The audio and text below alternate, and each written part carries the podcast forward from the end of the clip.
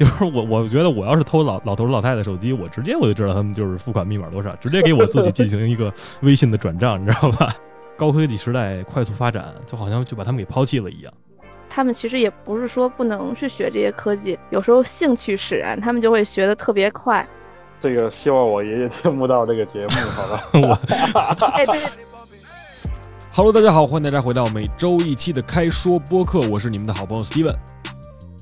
这期的节目呢，是有关于智能科技时代的网络难民群体，也是因为我们身边这个出入健康宝呀、扫码支付这些功能，呃，就好像已经无处不在了，好像已经成为我们生活当中必会的技能了。也是借此呢，想跟大家分享分享我们所观察和体验到的有关当代老年人使用智能手机、互联网购物以及一系列这个科技产物的时候所遇到的一些困难啊，面临的一些困境。我们作为家中的年轻人，在教老年人使用手机和软件的时候，会遇到的一些挫折啊，包括收到他们给我们发的这个鸡汤文，呃，老年人表情包的时候，我们的一些心态和经历。我们应该以一个什么样的态度去帮助他们在学习这些东西、掌握这些工具的这个过程当中，能够少些阻力，让他们能真正的在这样一个时代当中享受到科技给我们带来的便利。我觉得也是一个挺值得我们年轻群体一起去琢磨的一个话题。这一期呢，也是专门拿出来呢跟大家说说这个事儿，好吧？我们话不多说，一起来进入这一期的内容。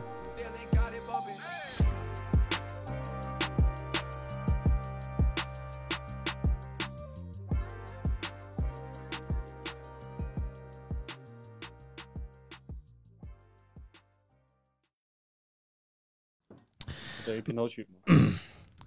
片头曲嘛，平时为什么就是节目总是我开头，不能你们开一下头呢？整个该你了，该你了，你指谁呢？你指谁呢？这回得你先开始，不能 lady first。主要这期的节目不是我们的，行吧，哦，哎，就节目是我们大家的，你知道吗？不能老是因为是是是谁的，你知道吗？好多事儿就是老说这是谁的，那是谁的，然后就造成了很多问题和冲突，你知道吧？到时候比如说万一对吧？万一我们节目真火了，我月入几千万了，到时候就是都是什么这节目是我的，不是你的，然后就你知道吧？就四分五裂了，这样非常不好，知道吧？必须杜绝这种情况的出现。我我觉得是那个那什么，就是这期谁感觉自己更有发言权，然后更更更了解一些，然后我们就这样了。行啊，没毛病。开说节目没别的，就是有发言权啊。来开说节目就都说就完事儿了。这期节目呢，就是主要呢，题目是我提的，就是为什么提这个题目呢？是因为我一自己的一个经历吧，算是，就是我最近呢一直和我家里的老人在家待着，因为呢这个隔离嘛，就有很多这个共处的时间。然后呢，我发现一个很有意思的事儿呢，是什么呢？就是说，他们好多时候就是经常没事就问我，哎，你这怎么弄啊？哎，那怎么弄啊？就拿着他们的手机找我，你知道吧？所以给我感觉呢，就是他们在用这个电子产品啊和高科技的时候呢，就嗯、使用水平还就是不够，然后呢，经常就会问我好多，比如说这个软件怎么用，那个软件怎么用，然后我就觉得他们过得就挺力不从心的。然后每次教他们呢，我觉得也特别呃特别累，然后有时候可能还有点烦，你知道吧？就是嗯、让我觉得就是说，好像就是高科技时代快速发展，就好像就把他们把就把他们给抛弃了一样。我不知道这个你们平时有没有就是说跟自己家人在这个交流沟通的时候会发现有这种情况出现。今天呢，就拿出来跟大家说说这个互联网时代的这些老年人。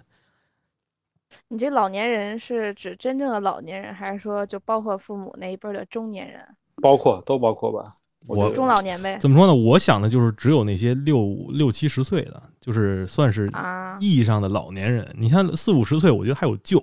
就是你，你像我我我我我妈他们那些，就是这些人呢，他们就他们是可以学习的，就有学习空间的。你像我妈，就是她最早可能用手机，好多东西她也不懂，比如说怎么 set up 她的这个苹果账户，对吧？她得问我好多事儿，怎么下 APP 什么的。但我一说呢，她就会了啊，或者她有时候自己上网上一查一弄，她也就知道怎么这些 APP 怎么用了，自己怎么发东西了。但是老年人不一样，对吧？老年人就是他年纪大，而且就是学习曲线可能就是他可能太久没没学习了，对吧？然后呢，这个尤尤其是用到这些就是特别新的东西，他们就觉得就有点力不从心。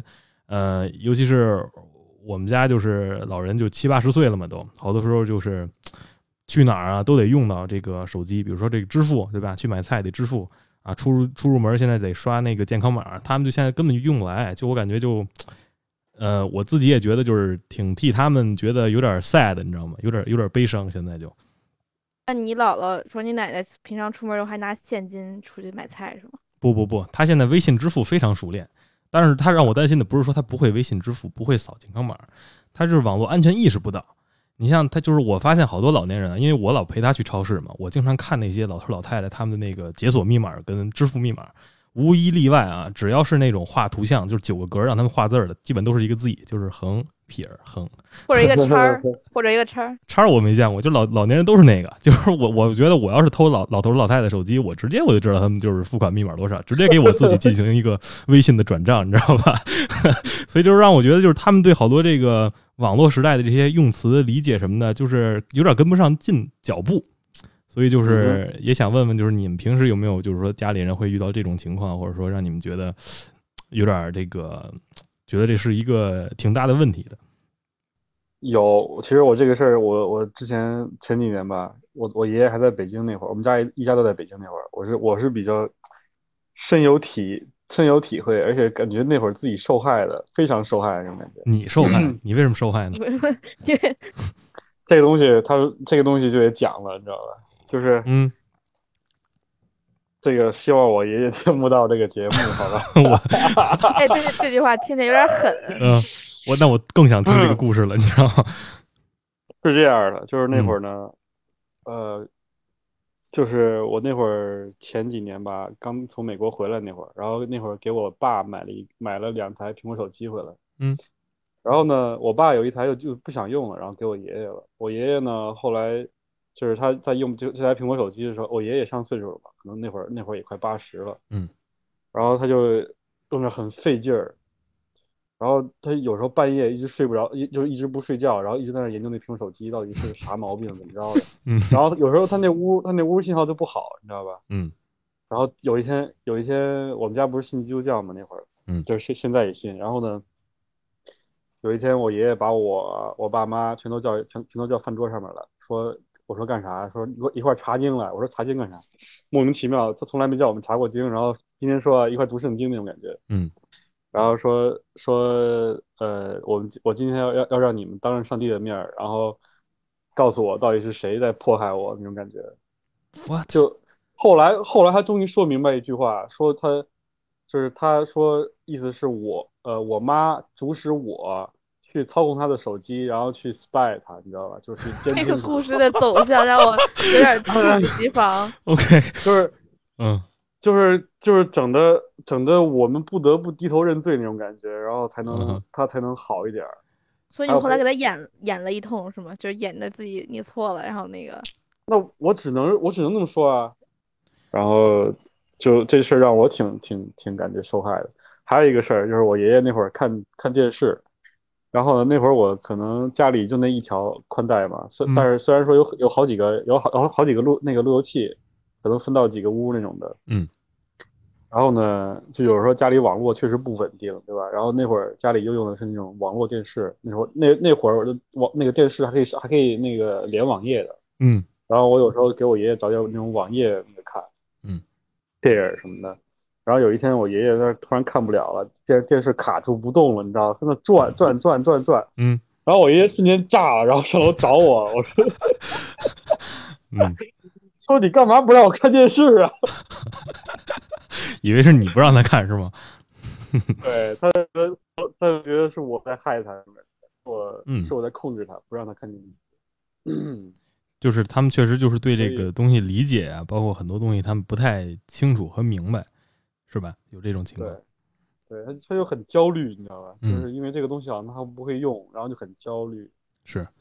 因为你们家年轻人特别多，有这种长辈在说不愿意，或者说不愿意用，或者说不会用，或者说特别讨厌用这种的吗？我就我姥姥，她属于就是不太认字儿，你知道吗？嗯。然后呢，就是他刚开始，就他算是我们家换智能手机换的最晚的一个。嗯。就我们都已经换，就换了很久了。然后他可能前两年。还是前五年还在用就是小灵通那种感觉的手机，然后就一人也给打电话，就是声音巨大那种老年机。嗯，然后那个前几年就换了一个智能手机，嗯，从此呢，虽然不认字儿，但是他就会刷抖音啊，然后发微信啊，就微信不是可以发语音吗？然后给他的那种各种亲戚会打视频电话什么的。嗯，就是我觉得就是一开始可能学了一段时间，他老是说让我们大家就他要不会的他就叫我们帮他弄，因为他不只说是这个科技有这个壁垒，他可能就是在不认字儿方面，因为你要认字儿的话，你可能自己点点你还能戳出来。嗯哼，所以他就是这两个 app 在他手里，就比如抖音和微信，可能就只有单一的这么三个功能，他就只会上下滑了。然后呢，微信呢，可能就是给大家发发语音条，或者是给谁打个什么语音电话呀、视频电话什么的。然后人家要是没接，他也不知道到底是怎么回事儿。嗯，对，就是这样的。不过我觉得这个也挺好的吧，就是老年人其实他们就是。像之前你发那篇文章，有一篇就是说，他们其实也不是说不能去学这些科技，有时候兴趣使然，他们就会学的特别快。嗯，我觉得像他就是聊八卦、聊天、打微信这种，就是兴趣使然，就这种 他就学的特别快，就你也不用教他，就第二天可能就每天就抱着手机，然后给大家打电话，然后分享八卦什么的。嗯，他们还是一打电话声音还巨大，就是尤其是他们觉得好像对面的人听不到他们，就是虽然是。打网络电话，但他们感觉好像就在对面，然后非要对着别人就是那种大吼。嗯哼，我觉得有时候也挺搞笑的。公共场合大吼是吗？我经常发现有这种，就是拿就是拿手机当 walkie talkie 那种，你知道吗？就当对讲机似的，然后就进行一个特别使使特别大的劲儿嘛，然后去跟人讲话去。其实我是觉得没没功放这个音乐就已经很不错了，我感觉是好多他们主要我觉得是没有使用习惯和这个。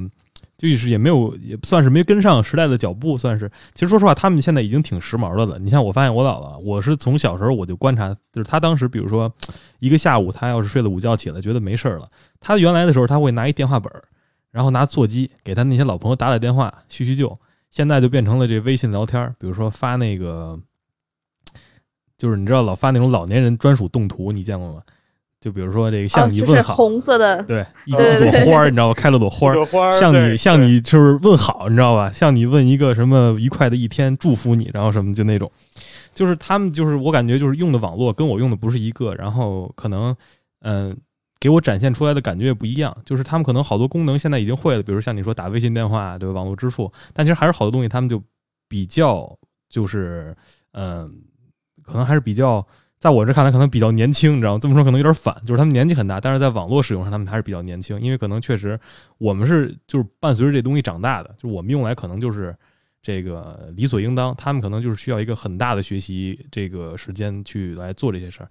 你像我们家最大啊，就是找我，就是他们找我来帮他们最大的这个事儿是主要是网购。比如他们经常这个手机拼多多，你我不知道你们这手机里有没有拼多多啊？就是我我我姥姥手机里有拼多多，拼多多经常就会就是弹一条消息，然后他们这个现在还弄得挺贼的，就是放上他们的大名儿，然后写嘿嘿谁谁谁某某某，你的红你的你的号里有多少多少红包，快来购买，或者这东西卖几一块一块钱。当然我记得是他他因为在网上老买菜，你知道吧？然后就给他说某某某，你的这个。什么什么什么什么生姜一块钱二十斤，然后他一想，哎，你快给我看，快快过来过来过来过来！我说妈呀，出什么事儿了？他说，你看我这手机上，他跟我说一块钱二十斤生姜，你快给我看看来。然后我就给他看，我说这肯定是假的。他说他跟我说了，他叫我大名了都。然后我当时我就想，这些公司真太聪明了。就你说这些老年人，他我估计他已经好几十年没比别人叫过大名了，你知道吗？就是我们就是平时我。长辈嘛，我们都称这个称长辈，或者是直接叫这个关系。比如说我叫姥姥，我妈管她叫妈，对吧？都是这种，就很少有人叫她大名了。他手机上给他弹了一他大名出来，他就会觉得这是一特别特别重要的一事儿。我干嘛他都给我薅过来跟我说：“你帮我看看这个是不是真的？你帮我看看那是不是真的？”就是我还得一步一步，每次真的每次出这种新这种新闻，他都叫我。就是他也他也不是说也没有说这个知道或者记住怎么着，就是我每次跟他说这是假的。这公司就是故意营销你骗钱的，或者怎么着？后来发现这么说怎么说都没用，所以我就不知道你们这个平时有没有就是类似的这种经验出现，或者说有这种类似的故事，还是说你们家的老人其实都已经比较会这些了？我们家老人不会网购，还是我们家也不会。我姥姥不认字儿，咋网购啊？我我我姥姥也不认字儿。他们，我觉得他微信支付就除了出去买菜什么的会用以外，他不太在网上会使用，就是这种。微信支付方式，嗯，就我感觉我姥姥都不太会。我姥姥、我爷爷奶奶不太相信网络的这些东西，嗯嗯，其实这样挺好的，不安全感，没有没有安全感，没有安全感。我其实觉得老年人没有安全感好。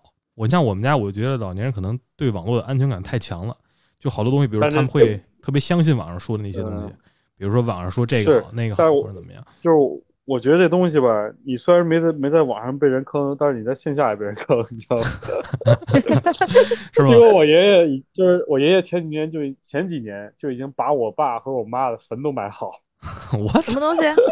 我傻了。他爷爷把他爸和他妈的坟都买好了，就是把我把我们一家的坟都买好了，除了我这一辈人没买，你知道吧？这个不是一个传统吗？这非常超前，你知道吗？不是，这就非常超前。我知道好多老美都是提前买坟地的，因为就是美国好像坟地比较紧，你知道吧？就是他们都提前买地，好吧？他嗯，他不是买那个坑吗？买那抽屉？买坑嘛？我知道好多都是买地，就是那种。比如在纽约，尤其是像纽约这种大城市，他们就是那个墓地空间比较少，就是他们是有仅有的，你不能说就是就是几十年之后把这一批人挖出去，然后再换一批人进来，他不能这样，所以就是你要买这一块地，所以他们都都提前买，提前买好这种。跟活人买房没什么区别，就是就是没毛病，很 sick，真的。就是他们就是宁愿去这么买，也不愿意在网购，在网上买东西是吗？对，就那种感觉。主要还是被人坑了，你知道吧？就是他们他们说这个墓地能能涨钱，能涨钱，赶紧买啊！哦，我还以为就是他他就是想买，并不是说那个什么。整个想表达就是老年人好骗，知道吗？但确实他们就是一个别人的目标客户。是有很是有很多人就天天想着办法赚老人钱，老人钱确实好赚。对，我就有时候就替他们担心，你知道吗？这种事。最早那批电话诈骗里边，不是好多上当受骗都是老年人吗？对，是就是给你打一电话说你中奖了，然后那个你给我打多少多少钱，我给你把那个奖金打过去什么的。我觉得挺有意思的是，就分辨这种信息的能力是怎么培养出来的？你像我特别早我就知道，就是说这东西肯定是假的，或者说就是这种信息，比如说这种好事不可能掉到我头上来。你要说按照人生阅历来讲，给我讲就是说天上不会掉馅饼的是他们。但是有时候好多他们看到这些网络上给他们谈的信息就特别当真，我其实也不知道为什么。我觉得这些骗子应该挺懂心理学的，就他他拿捏住了老年人他那个就是又想占便宜，然后或者是又想怎么怎么着的心理，嗯，然后他就会同行祸害了，让我的同行祸害了吗？你不能管用心理学的人就叫我的同行，你知道吗？我只是学习它作为一个学科，你知道吧？就是所以说，你们就觉得这个这些大公司在做这个，比如说他们的 promo 的时候，他们的推广这个东西的时候，其实还是需要有一定的社会责任心的。就比如说，他们其实是要起到一个这个积极宣传和呃，怎么说呢，是一个真实宣传的这么一东西。你看，好多时候他们谈那些信息都会就找我，就是说问这个为什么。但到但是现在，其实他们已经大概知道怎么回事了。你像我姥姥，她现在有一个巨大的。成长和提升，就是她现在知道再也不在拼多多上买那些日用品和那些，就反正一类的东西吧。就是因为她之前买了一次之后，然后被坑了，然后说这东西怎么这么垃圾，然后就说以后再也不可能相信这上面的东西。我觉得还是应该就是他们有一个这样的经历了之后，可能才会有一个，就是说如果要是这个你们有这个家里的老人，就是说在买网购的时候或者在怎么样的时候，就是拼单拼的正爽的时候，会有这种遇到这些问题。我觉得就是也不用说特别。焦急吧，对吧？因为我我是有特别急性子的人，然后我有时候我自己后来想也挺自责的，就是我在教家里老老人老头老太太使这个手机的时候，我有时候就特急，你知道吗？我觉得就特别明显的一事儿吧，我怎么教他们都不会，然后就让我就是有时候就有点没耐心，然后有时候就是这个态度可能也不是特别好，所以我觉得可能就是好多事儿呢，你要直接说呢，你可能老年人也听不进去，你不如你就让他弄一次，他就知道怎么回事了。所以就现在我大概就知道。所以就是前昨天吧，就是当时那个京东又给我们家这个老头老太太这个手机上弹了一条信息，呃，您的这个京东账户五十元话费已经到账，请及时领取。然后他就跟我说：“哎，你给我领领。”我说：“你那那行，咱们领一次。我你要我平时我就说信什么，这肯定是假的，别领了。”然后他就有时候心里还老想着这事儿。我这次呢，我就直接我就带他领了一遍，你知道吧？我就把这 A P P 点开了，我说这怎么弄？怎么弄？怎么弄？最后领了之后，他跟我说：“你得先充一百。”然后人家再给你弄，他说啊，明白了。所以就是从那以后呢，他就大概就知道这个怎么回事了，然后就不会再说去这个，再去相信这些虚假信息了，算是。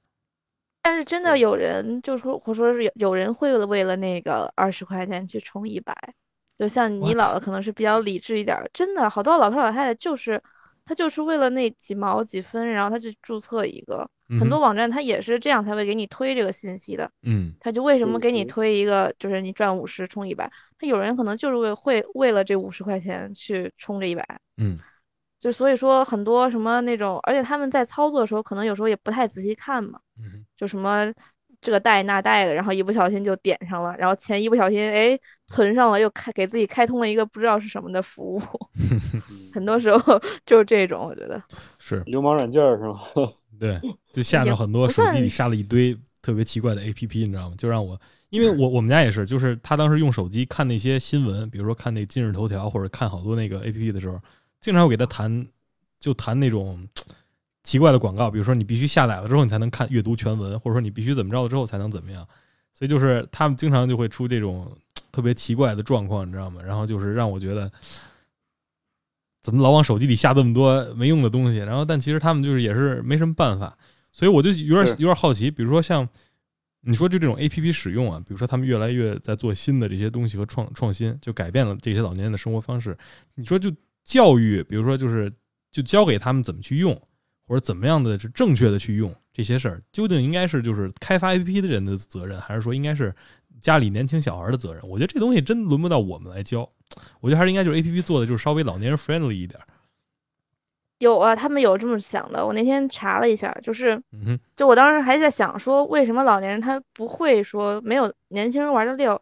可能一是因为我们从小就会用这些电子产品，但我觉得得二可能是因为这些东西在设的设计的时候，它就更偏向于年轻化一点儿，就它可能是按照你们年轻人会怎么想来去设计这个操作的，可能它的主要客户不是那些就是老年人，嗯。然后就是就有说，哎，真的是社会上出现一批专门为老年人出的那种老年智能机，嗯哼，就就是就是把小灵通放到智能机里边儿，然后就是，但我觉得这个真的解决就是有点像怎么说呢？只能解近渴，不能解就是远远，就是不能长远的嗯解决问题啊，对吧？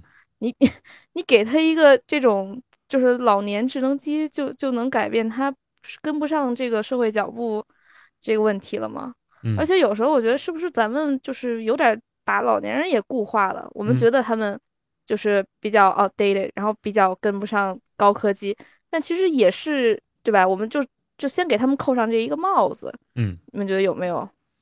觉得老你说这个扣上这种用不来高科技的帽子吗？啊啊啊！我觉得他们用不来高科技，这是就是铁打的事实。但是也有，嗯但是你觉得就是，我觉得在在美国的时候，我那个就是 homestay，他可能也是就比也年纪也不轻了，也是六十多岁，人家就是用什么 iPad 这种东西用的都挺好的呀，网络嗯电视什么的。是，然后就是我觉得这东西是学习能力的问题，它并不是那个什么的问题。就嗯老人人上了岁数之后，脑细胞会死掉很多。就是人人岁数人可能在我们这个年年龄的话，脑细胞是是最最活跃的。然后再再往后的话，我们的那种我之前测过那叫什么脑电波还是什么东西，就是脑嗯电波那个网越复杂，然后我们思考思考的东西越就越快，处理的越快，嗯，跟电脑似的，就它也没法换个大脑，不是吗？对吧？是，但是电脑就是咱们咱们可能我感觉到了到了那那个年龄的话，可能也会，但是我们可能我觉得可能我们我们可能会好一点，因为我们接触了这些东西了已经。是你学的，就是这是也是 neuroscience 里面就是经常讲的，大脑年纪时候大了之后，它可能就是发送的信号，比如说你脑子里的那些神经，对吧？它连成的那些网络，它就没有那么呃，就发送的电波没有那么强烈了，所以就造成了比如说想东西的时候啊，或者说就是记性不好啊，或者是好多这种学习能力就下降是有很多的。尤其是我这学期嗯上网课，我们课上有一个六十多岁的同学，然后好像也是因为就是他是 当兵吧，就是因为就是当了很多年军官，然后就是退伍了吧算是，然后来大学去上文凭。他就跟老师，就是我们当时上学期要用那个 HonorLog，就是一个网考的这么一个软件去考试。它那里面就涉及到巨多的你需要学会的高科技技术，比如说它让你先扫的是自己的脸，左右动头，然后呢知道这先确认这人是你，然后呢在那个拍自己家庭这个工作桌上的四周，保证你底下没有作弊，然后还要锁锁定你的这个窗口，保证你不切屏在那儿这个搞很多小动作。然后那哥们儿上课不是不是那哥们儿，那个大爷上课，他就跟老师说：“老师，我已经五十多五十多年没有参加过笔试了，所以就是你能不能就是给我照顾照顾我？”当时就让我觉得就是说他们可能确实太久没有经历过这种新东西的学习，所以就也导致他们学习曲线或者学习成本非常高。就需要特别特别努力。然后有的时候他们也其实也不 care 了，就可能说我大不了我就不用。像那个李明一刚才说，嗯，这个中国网这个很多 APP 在设计的时候都是找这些年纪特别大的人再去这个呃找年轻年轻人作为他们的设计主体，作为他们的这个设计目标算是。但其实就是很多网上的信息啊，你像这个。之前找的这篇文章上面写，就这个中国互联网信息中心九月份发的这个互联网发展状况统计报告，就到去年六月份啊，咱们中国网民九点四亿啊，说六十岁以上的网民占百分之十，就相当于你有九千万六十岁以上的这些网民，就是他们这些，其实这些人才是我觉得才是这种消费的主力军。你像我们家现在六幺八双十一买东西，其实老年人买东西买的多，我们其实不怎么买，而且就是按照咱们刚才的那个推理来讲啊，按照整个的这个这个。理论来讲，老年人好骗，就所谓说引号好骗，意思就是说他们更会在很多东西上花钱。其实也就是说，是不是就是如果提一个非常奇怪的 argument，是不是也就是说老年人其实以他们作为这个主体，或者说这个设计对象去做 APP 可能会更赚钱一点？你像像我这种比较年轻、比较奸诈的这个网络老油子，可能就 你根本赚不到我的钱。其实也分情况吧，好像就是我记得他看过他们那个数据说。呃，中国就是目前来看的话，消费能力最强的，就是要么就是我们咱们九零后，嗯，要么就是确实是老人，嗯哼，就是第一第一老人有有可能有自己的消费实力了，可能积攒了多少年的那个积蓄，再或者怎么着，打工打拼多少年出来的钱，是，然后 就是可能我我记得我那会儿记忆最深刻的一个，是一个我我我们老家那边的一个人，嗯，福建那边开医院的一个人跟我讲。他跟我说他是做什么的，他就是把，他他是在医院门口拉拉皮条那种的，就给人拉拉医院里边说 说你有这病那病，然后那那治，你知道？What the fuck？那你想老你你这些老人会怎么想？嗯，对吧？他他们肯定担忧啊，那对吧？你就你就就算这老人回家了，然后年轻人跟他说啊，那医院那医院骗人的。你觉得老人他心里能能过去那道坎吗？我觉得过不。他可能觉得家里人害他，不愿意给他治，是不是这样？按按照你姥爷那个那个想法，真的有可能是这个样子。而且我觉得这样这样也不会在少数，好吧？就是，呃，就是我觉得这就是大家普遍都会有恐慌恐慌的心理吧。嗯，这可能还是因为没有文化导致的。是哦。嗯。刚才这个整个说的这个所谓拉皮条啊，不是说传统意义拉皮条，就是中介，你知道吧？就是黄牛。对啊，对，不要这个 理解错了啊，这样不好，是吧？不搞擦边球，对吧？就是是这种搞中介，就是说拉他们去做这，其实他们就更相更容易相信一些这个，是吧？嗯，是这样的。其实做很多这种高科技，比如说像这个高科技购物、高科技挂号，或者说这个高科技买票、车票进站这种，他们好多其实目的是更方便，就是更快捷，但其实用到老年人身上之后，就反而就更慢。就是我不知道你们有没有遇见过，比如在地铁站啊，比如说或者在高铁站，我们之前老去整个那儿嘛，我经常发现，比如老头老太太他们买这个火车票的时候，或者说进站的时候，他们扫身份证、扫车票扫不明白，然后就导致这队排特别长，后面就挤的人特别多，就与这个一开始想要方便的这个呃这个目的就有点背道而驰了。但这个东西不就是，我觉得它这个是机械性的嘛，他第一次可能不太熟，但他第二次、第三次他就应该就会就是。更节省时间，更熟吧，因为它这个东西好像没有太多要学习的，就比如说高科技这种，我我觉得它是让我们的生活变得更简单。嗯，这老年人也一样，他可能只是先学一下这个 process，然后后面他可能就就上手了呗。嗯，我们家这个票啊，嗯，我们家这位反正就是，我就有点，我就我现在就为他们非常担心，你知道吗？就我感觉他有时候可能就会忘，比如说我之前我我跟他，我我带着我姥姥带着我。而我在现在就变成我带着我姥姥，你知道吗？去那个外地看亲戚，就是比如说我带着她去这个坐高铁，呃，怎么进站怎么弄，我教了她一遍之后，你说我下次敢不敢让她自己一个人去做？我真不敢，我还是觉得她可能有点用不来，或者说我怕有的人在在外面社会上有很多很坏很坏的人，你知道吧？就占他便宜或者怎么样，就比如说这个就骗他手机怎么怎么弄，或者说就怎么样，所以就会让我就是有很多可能也有点没必要的担心，你知道吧？是。嗯，像现在这个新出的这个到处都得用健康码，这个你们家现在老年人如果出去的话，是不是也得必须得用了，得学会？目前没遇到过，但我今天看新闻说，呃，杭州和广广东他们那边就是为了春运嘛，嗯然后都已经就为老年人提供方便，是身份证可以直接刷出三个号来，就是身份证可以直接带健康码，哦，他们就不用要手机了。对，那就很方便。身份证可以刷健康码了吗？已经。嗯，对，就直接刷身份证，就也有你的健康码的状态。嗯嗯，其实这个我觉得大家也在做改变吧，嗯，但是我觉嗯得为了他们而去做这个改变，并不能让他们就是跟上这个脚步。是吗他们？可能就是对啊，因为他们只能等大家去为他们做一个特别的版本，他们才去用这个东西。嗯那我们应该是怎么说，让他们有这个学习的机制也好，或者是就像你刚刚说的，这个责任是应该落到家里人身上呢，还是应该说是一些公司或者说出一个什么教程或者什么的，然后来更好的帮助他们去学习这个使用方法？嗯哼，嗯，没毛病。这是这是一个可值得很非常值得深入探讨的一个话题。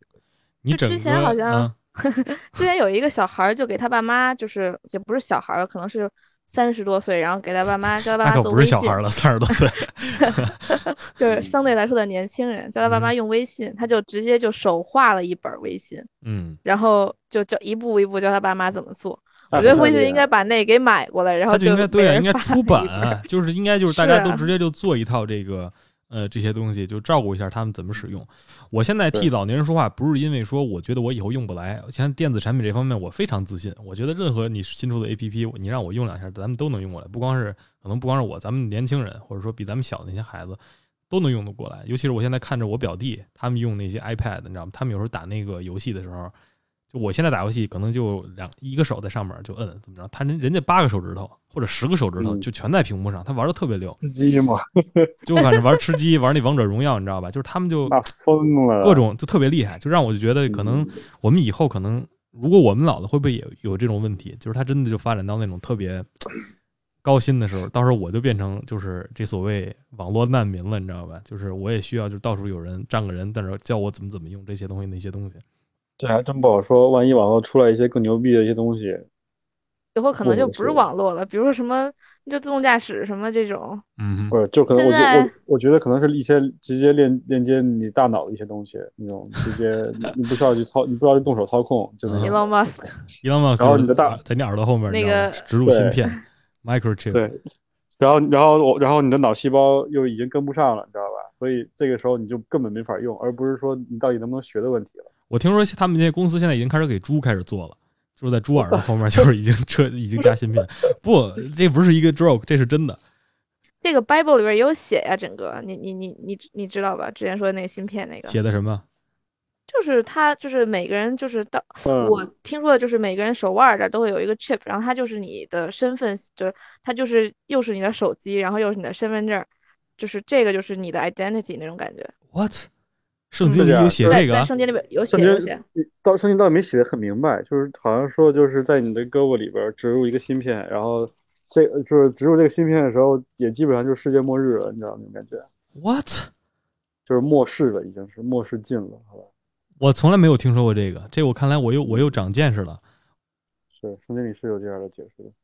是吗？就是意思是说你你身体里会有一个芯片成为你的对，虽然我没有太太关注过，但是我已经听他好像是我已经人听过无数个牧师跟我这么讲了。嗯，对，人为植入，就是大家都会以后都会植入这么一个芯片，你不植入你就活不下去，就跟现在手机似的，大家都有二维码，你没有二维码你就活不下去，就你也嗯。会，就所有人都植了以后，你也被动的要植入这个，OK。对，我现在在百度这个东西，我现在已经快被这东西给它给我给我整懵了，已经快，因为这个有点有点像那种特别神奇的洗脑文。圣经记载千真万确，圣经预言必要实现，主来的日子更近了。我他妈吐了，真的。哎呀，我我那我我现我现在已经不能忘记我刚才看到的这些东西了，我赶紧把这个你关掉。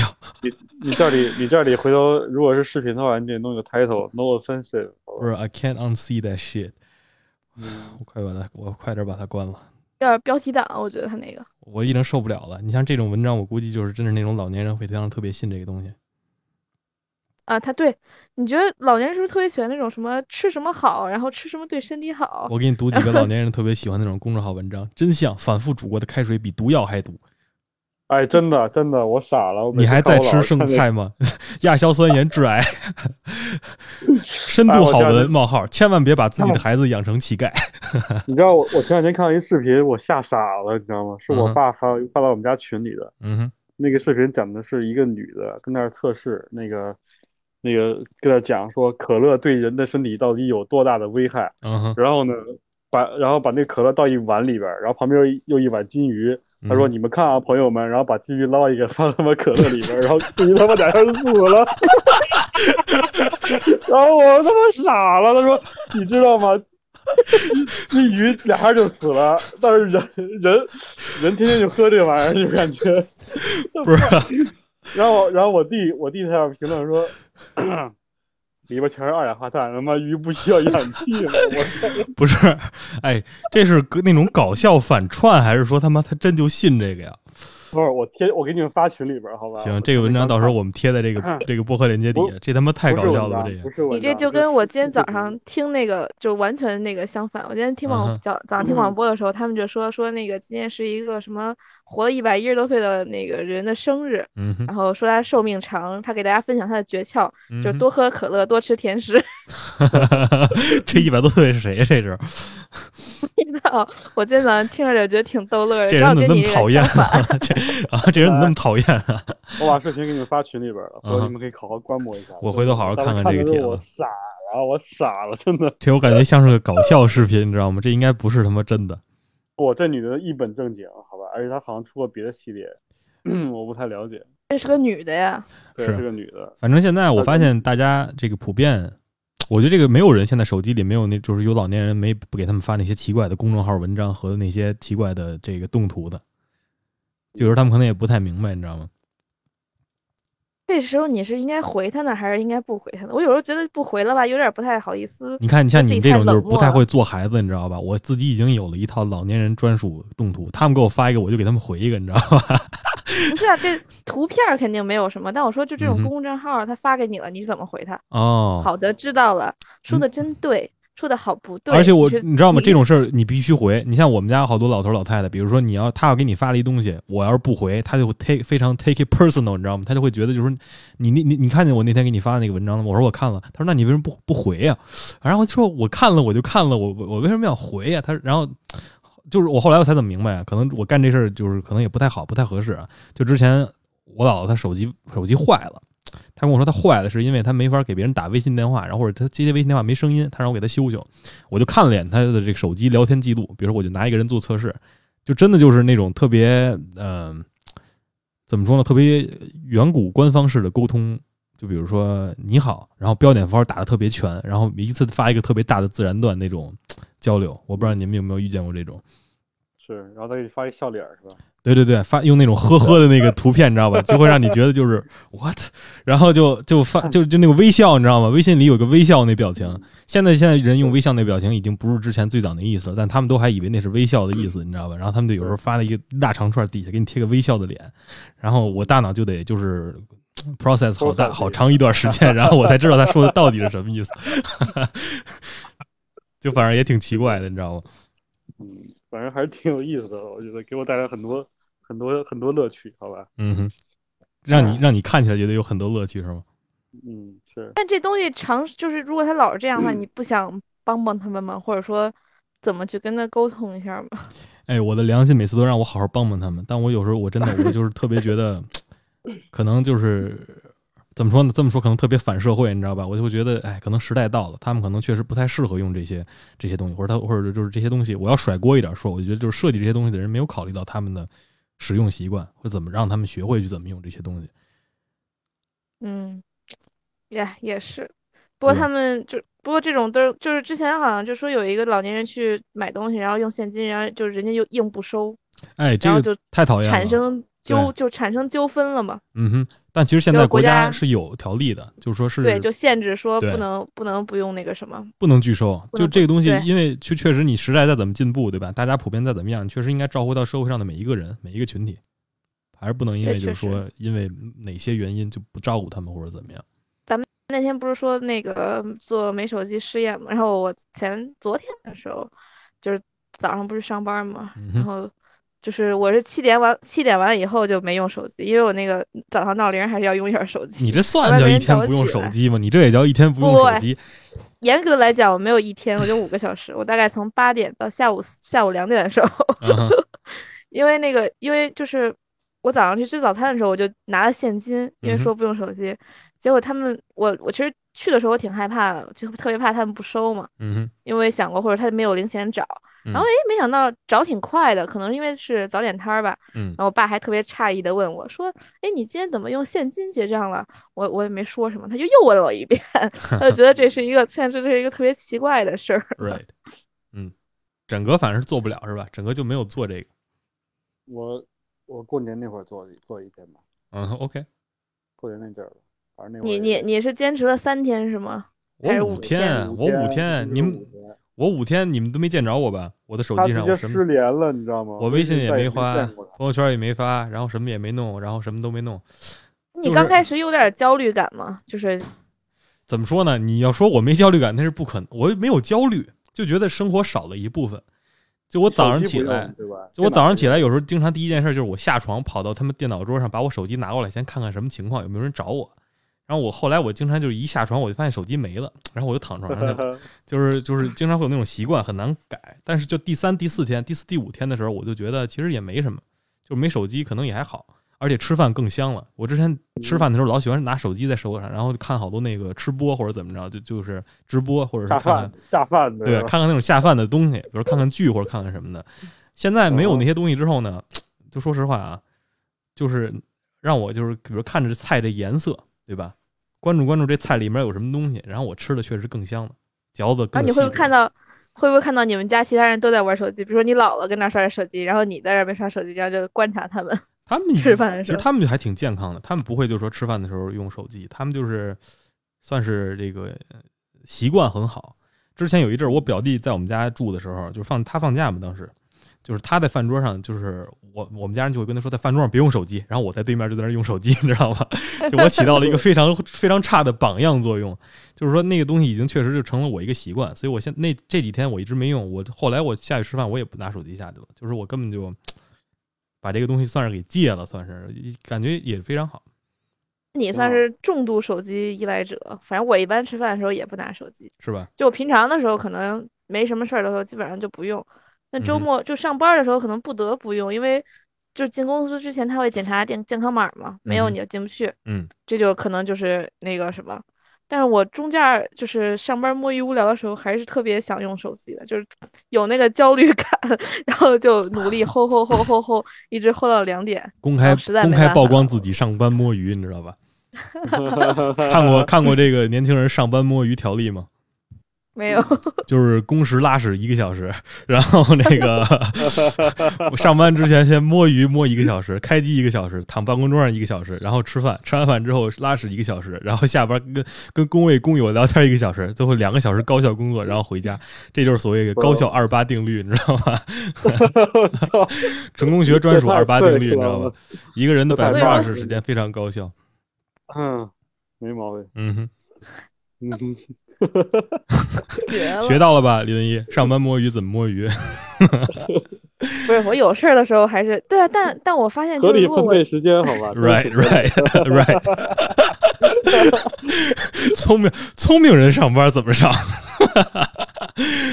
不是不是，我我觉得就是我忙的时候我不会想要用手机，但我闲的时候我就会想要去用手机。就是我觉得就是它已经变成了一个。占用我空闲时间的一个东西了。是，他们说智能手机最大的意义是让你充分利用碎片时间，但其实就是手机是一个工具嘛，你具体怎么用手机又是另一说了。好多人比如碎片时间是，比如刷短视频、刷抖音，对吧？有的人是看新闻，有的人是跟这个微信上的朋友对对话。你像我，是我生活里少了这些东西之后，我觉得过得还挺舒服的。那有没有错过什么紧急事件，或者说？不是真的会有人联系你联系不上。我跟你说，这个实验让我意识到的一件事就是，我真的没有那么重要，你知道吧？用 用这个用当爱已成往事的一句歌词来讲，人生没有我并不会不同，你知道吗？就是发现其实五天之后，微信上找我的也就那几个人，就是我妈，对我家里人找我，这是真的，朋友什么的都无所谓。然后这个就让我觉得，其实有些东西真的没有特别必要。我脑子里想了特别多，我必须怎么样的东西，其实不存在。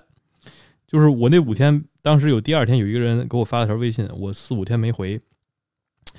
你要是搁在我平时有手机的时候，我觉得这人我必秒回他，应该就这人跟我关系其实挺好的。但是我后来我发现几天没回之后，其实也没什么。我跟他说了之后，他觉得还挺有意思，就是觉得自己其实好多给自己创造了好多，我必须怎么着，我必须怎么怎么着，然后其实。真的没必要。你像整个跟我说，哎，我真做不了这实验，我太忙了。然后我现在老板，我得开公司呢，我还我真就没法不用手机。然后就开始，我说，操，知道吧？别拿，就是还是那句话，就是非常积极正向心理学的给大家讲一句话：别太拿自己当回事儿。这样的话，大家能快乐很多，你知道吧？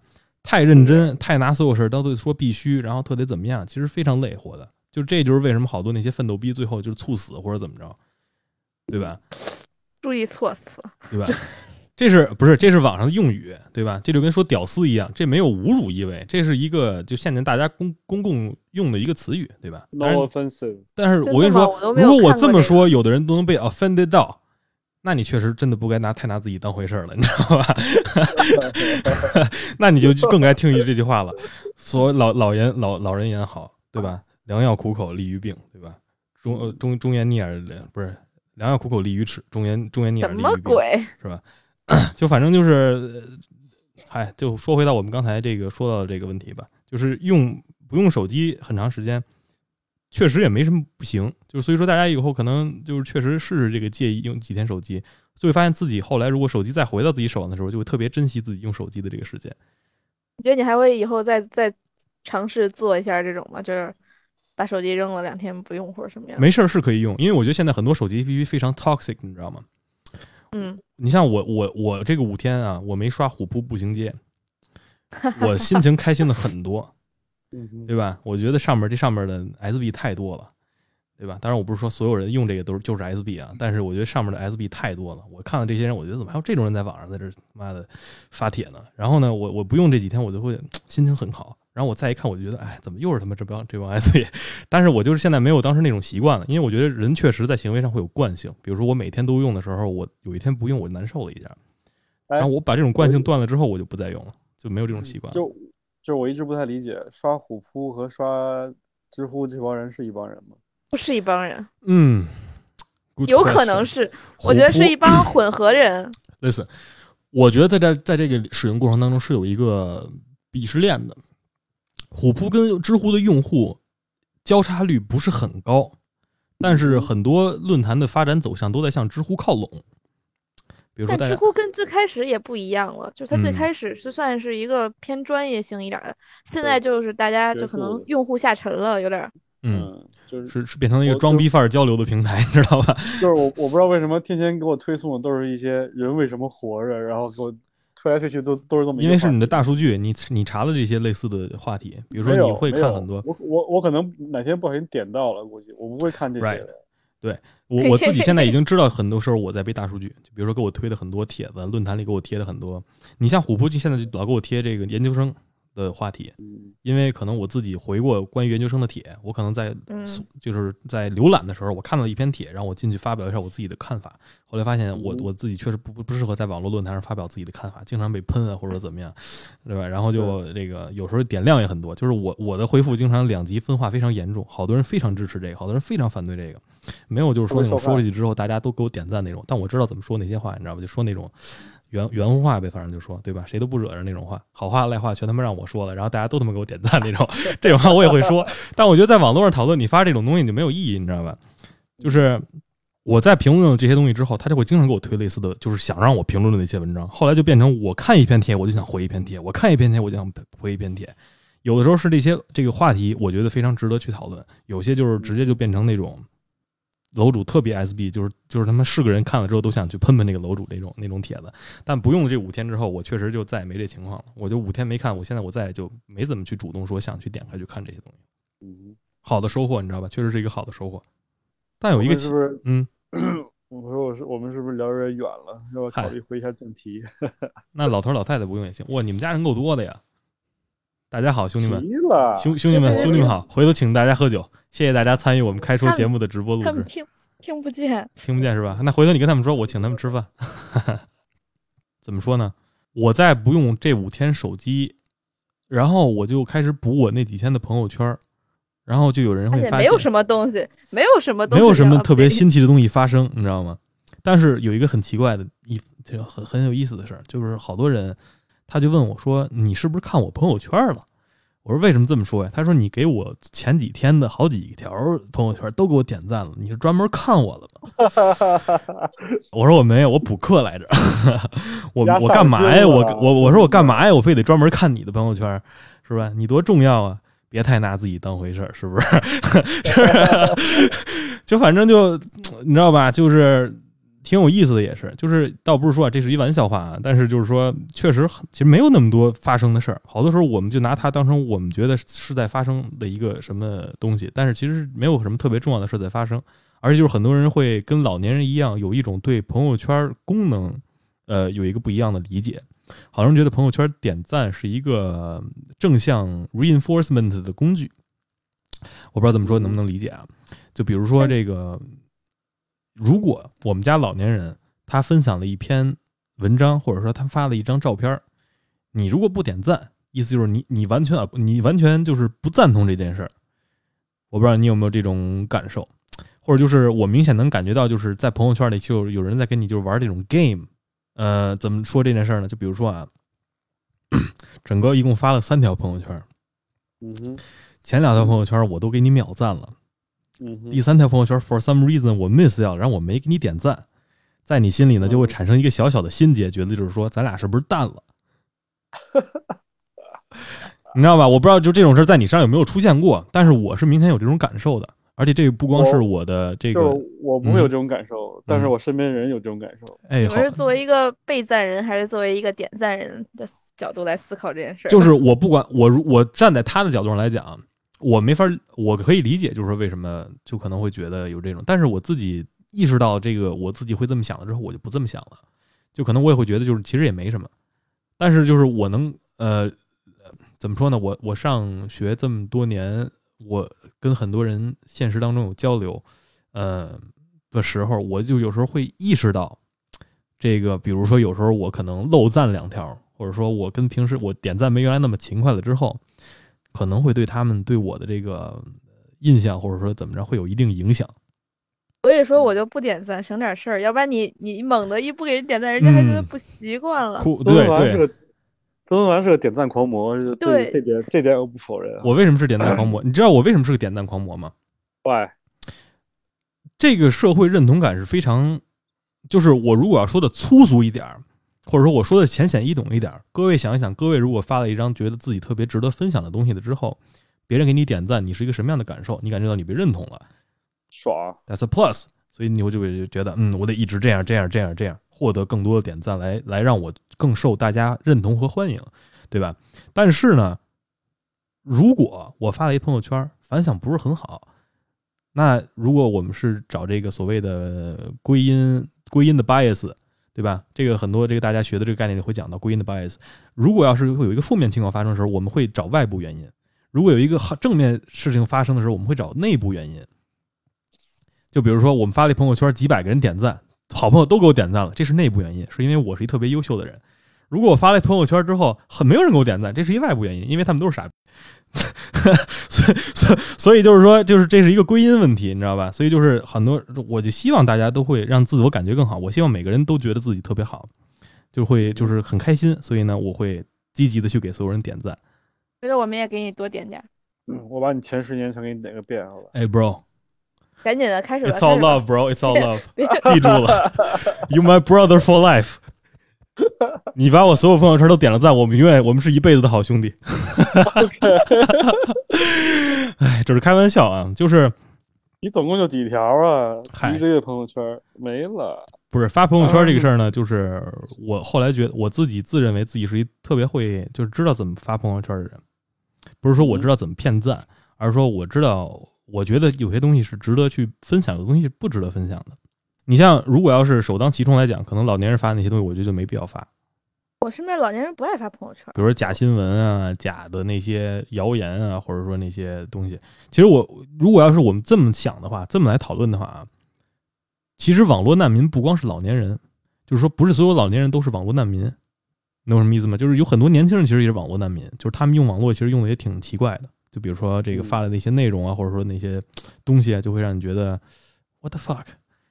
我不知道你们有没有身边的年轻朋友也有这种情况，比如说发一些奇怪的公众号帖子啊，或者说发一些非常奇怪的鸡汤和谣言这种，然后也不会去自己想着去证实这些东西，然后就去转发和发送了。然后有时候会发一些特别让你觉得这人怎么发这个呀那种东西。大部分人不都这样吗？但我觉得是是。互联网给培养起来的吧？是大部分人会发这种东西吗？我觉得很多不是很多人会发这种。他在上网的时候，他不会去过特别过脑子去想这件事儿，就因为你在刷各种东西的过程中，它就是要让你变成一个不思考，然后机械的这种刷的那个过程啊。嗯，所以很多人他看到这些东西，他可能也不会去想这个到底是不是真的，这个 quote 到底是来自哪儿，这个数据到底是可不可靠。嗯，他就觉得哎写的对，我转。我觉得这是一个特别恐怖的事儿，就谣言就是这么着传传传传传传，然后就后面就就那什么了。是的，其实这可能这可能跟咱们那会儿聊过那个什么什么独立思考那有点有点关系，那种感觉。嗯，哦，我想起来了。使用网络的时候有人思考吗？并不是所有人都会思考，但是我觉我不否认有人思考，好吧？Man，哎，我觉得所有人都思考。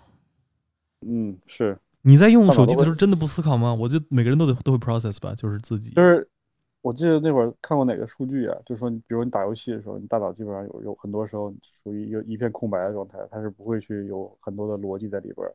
那除有有。有几种打游戏的方式吧，我我看过一篇报一篇文章，我没有链接现在，但是它不是应该分游戏类型吗？你要是策略游戏，你肯定啊一一样的，一样的策略游戏，很多人也是也是上也也是很上头的玩起来，嗯哼，就好比就好比你打 DOTA 呢，然后一个人往前冲了，然后然后就是看了一个残血的，非得非得往上上，但是他他根本不知道后边有四个队友，嗯，就已经。就已经杀到红眼那种感觉了，杀杀冲，别老子冲那种感觉，你知道吧？嗯，这种这种时候，就是基本上你大脑就是感觉就是停滞的。但是但是就是但是说，就是说真正有逻辑去判断说，哦，这个时候应该冷静一下，然后见好就收那种感觉的。这种时候，我觉得它是一个理智的，并且带有思考的一个玩游戏的方式，对吧？嗯，我可以这么理解吧？我觉得你像你，你把这个思考就变成了结论，结论论。就比如说，我如果冲，我是我是不再思考；我如果见好就收，我是一个再思考。我觉得可能我我我的想法是，嗯，你是以什么样的过程推断出这样的一个结论，或者说造成你行这个行为的，这是一思考过程。比如说，我我我想了什么，让我觉得说这波冲，这是就是想的这个过程，这是思考，而不是说我做出决定说见好就收，这是思考。我不知道这么说对不对啊？我我反正我瞎说的，但是我对这种类似这种 video game 或者用高科技其中当中的这些新研究，我都挺感兴趣的。我自己可能以后也要做这方面的 study 吧，行吧？我刚刚想说什么来？我说，就我刚开始玩那个王者荣耀的时候，我也算是一个这个游戏中的老年者，就我不懂。Shut up！我 零杠十五，兄弟们听见了吗？啊，刚才有人在旁边说了一句，我怕大家都没听见。零杠十五，记住，零杠十五，李文一，李李李文一打打王者荣耀，零杠十五，开说节目里最菜的，应该是零杠十五，应该是零杠十五杠零，好吧？公开处刑，好吧？公开处刑，社会性死亡，对，零杀十五死啊！零杀，我就觉得自己也老年人了，你知道吗？就突然突然就是。联想了一下，确实在这个游戏里，然后还特别容易被喷，别人一喷我又很生气，嗯，所以我有时候想喷别人的时候，我也会想一想。我觉得就是可能这种东西都要换位思考吧。嗯，怎么说呢？这玩意儿上头了，你控制不住啊。是，大家以后还是比如说这期节目想给大家传达的信息只有一点，就是我觉得这个在高科技时代，就很多时候可能一部分人会被这个时代所谓客观的，就是嗯，不是客观，就是因为时代所造成被淘汰。被淘汰倒不是说这个他们不配了，不配活在这个世界上，就是他们活在这个世界上会非常累，就是在很多这个生活 task 上啊，还有他们生活方式上啊，或者说他们衣食住行上啊会有很多东西跟他们之前的标准不匹配，或者他们需要去这个付出巨大学习成本去学习。在这个过程当中呢，我们应该充当什么样的一个角色？尤其是做你家家里的这个中流砥柱，也不是中流砥柱，我们现在是家里的刚开始出出出的这些年轻人。我觉得还是多点宽容，对吧？多给他们一点耐心和这个包容。我现在自己慢慢每次也会主动的，因为我自己后来回看我之前那些这个跟老年人的交流，教他们怎么用手机、高科技软件这些时候，我自己确实觉得自己不太耐心，然后说话态度也不是很好，就是很暴躁，你知道吧？非常年轻，非常呃冲动，对吧？非常不合适。所以我希望，比如说这个以后朋友们在遇到这种情况的时候，或者家里给你转那些鸡汤帖的时候啊，啊，换一换这个思考方式，对吧？如果我们有一天老了，我们遇到那些特别高新科技的时候，我们怎么去做？我们是不是也需要别人的帮助，对吧？你要是特别自大，你会觉得我不用。但是我觉得就是说，你还是要以换位思考，别到某一天真的你落到那个位置上之后，没人帮你了，你又开始难受了，是吧？然后这个大家还是多多多给这些老年人的一些呃包容，对吧？比如公共场合你看到了有人不会买火车票或者不会怎么样，你你去帮一帮，对吧？那这个看到有这个诈骗的，你去提醒提醒。对吧？你看到这些有些老年人用那个手势解锁是个 Z 的时候，你跟他说你换一个，这不好，你知道这太容易被破解了。你挡着他点儿，你不能挡着点儿。我把我把手给他盖上，这就跟最早有零几年那会儿银行卡取钱，人问密码多少，人说六个零，直接喊出来那种，是吧？之前银行取钱，那个当时还拿存折呢，呃，柜台问，哎，您您账户密码是多少？人直接喊出来，人不问，六个零，就是跟这种是一样的，就是说还是应该就是对这种事儿呢要有一个。呃，小心的态度，也其实我也不知道这是因为刚才整个提了一个点，我没有深入去聊。我觉得这么聊的话，可能我们作为年轻人没有在老年人的角度上去思考这些问题，究竟是不是因为他们受教育的水平太低造成的，就是那一代人普遍教育水平不够的这个原因造成的。我觉得这么聊的话呢，可能就会比较，嗯，很多人听了可能会不太高兴。对但我也不是因为他们不高兴，我不去聊，而是因为我。不在他们的那个年龄段，我不知道他们具体经历了什么，我没法去分析这个事儿，对吧？我我去分析也没有等我们开说做到我们五十岁的时候，我们再聊这个，再聊再聊一次这个话题。不是，做到五十七再说，对吧？想那么远。到时候你找不着链接了，你还是找不着链接。对，是这个。链链接跟哪儿呢？李文英，你的老年人 voice 太 bad 了，真的，不要，永远不要再做了，好吗？太差了，真的，我没见过学老年人说话学这么差的。但是真的就是，还是大家以后多包容包容，多帮帮他们，好吧？嗯，他们被被时代抛弃，这个时代说了不算，我们年轻人说了算，对吧？我们是时代主力军，我们多帮帮他们。以后如果要是这个听节目的过程当中，以后大家有人，比如说在做这种 UI UX 或者在自己的这种呃 APP 的时候。多去帮帮这些，多去考虑考虑，比如做个老年人版，或者说像李文一刚才说那主意，我觉得太牛逼了，就是自己，比如说谁要手艺好，做个画册啊，做个使用守则，对吧？教教他们怎么弄，其实也挺好。对对，行了吧？你们你们有什么陈述，就是总结性陈述发言吗？好，像李文一，整个你看你这哈欠打的，一看就是用手机用多了，蓝光给你照的，你知道吗？哎呦，昨晚没怎么睡好，我哎，没睡八个小时是吧？所以我特我我精神状态特别差，哎，就是老起了，就是老起。咋认认床吗？你朋友家你朋友家啊睡不习惯？没有，空气贼干，让我很难受，好吧？对，真的，北方都这样，有暖气，你早上起来嗓子这样，我操，怎么这么干啊？嗓子里没水，你知道吗？我跟你说，暖气片上放点就是那个水壶什么的，就是加湿器什么的，确实得弄。北方是这样的，是这样的。这个方面还有差不多了吧？刚刚不是说完换位思考吗？我觉得确实就不只是对老年人，可能做事的时候大家都换位思考思考。嗯哼。而且有时候我们帮他们，可能真的是很简单的，你你可能花一秒钟，他可能要跟那儿吭哧吭哧研究十分钟。是这样，对吧？一秒钟你怎么教呢？问题是你是一步一步让就是特别细致的教给他们，还是说你就啪啪一摁帮他弄？我说他让你帮他的时候，你可能就不用特别没好气的那个什么，但你教他可能对不止十分钟。对，对吧？希望大家以后都不要学我，不要没好气的，你知道吧？一定要耐心的，对吧？非常耐心的。怎么说呢？我最近老听到一句话，好吧，就是 “you give what you got” 那种感觉。嗯哼。那我可能就没好气了。就是就是你现在付出什么，你往后就会得到什么。没毛病啊，那那他们他们不是应该也是 got what they gave 吗？对，got 对，就是这个。哎哎，嗯哼，对对对，是个循环是吧？你给的就会你就会得到什么，对吧？你得到什么就会给的，所以就是对善待别人，别人也会善待你，是吧？是这样的，所以还是好好帮助老年人，好吧？等到以后自己老了也好会帮助，就是这样。那我们本期节目呢就到这儿了，嗯哼，拜拜。好的，以上就是来自开说播客第二十九期的全部内容。喜欢我们的朋友，别忘了订阅我们的节目，以获得第一时间的更新通知。同时，有意愿来到节目分享自己经历和看法的朋友，可以私信博主与我们取得联系。特别期待听到不一样的观点和声音。再次感谢各位的收听，我们下期再见，拜拜。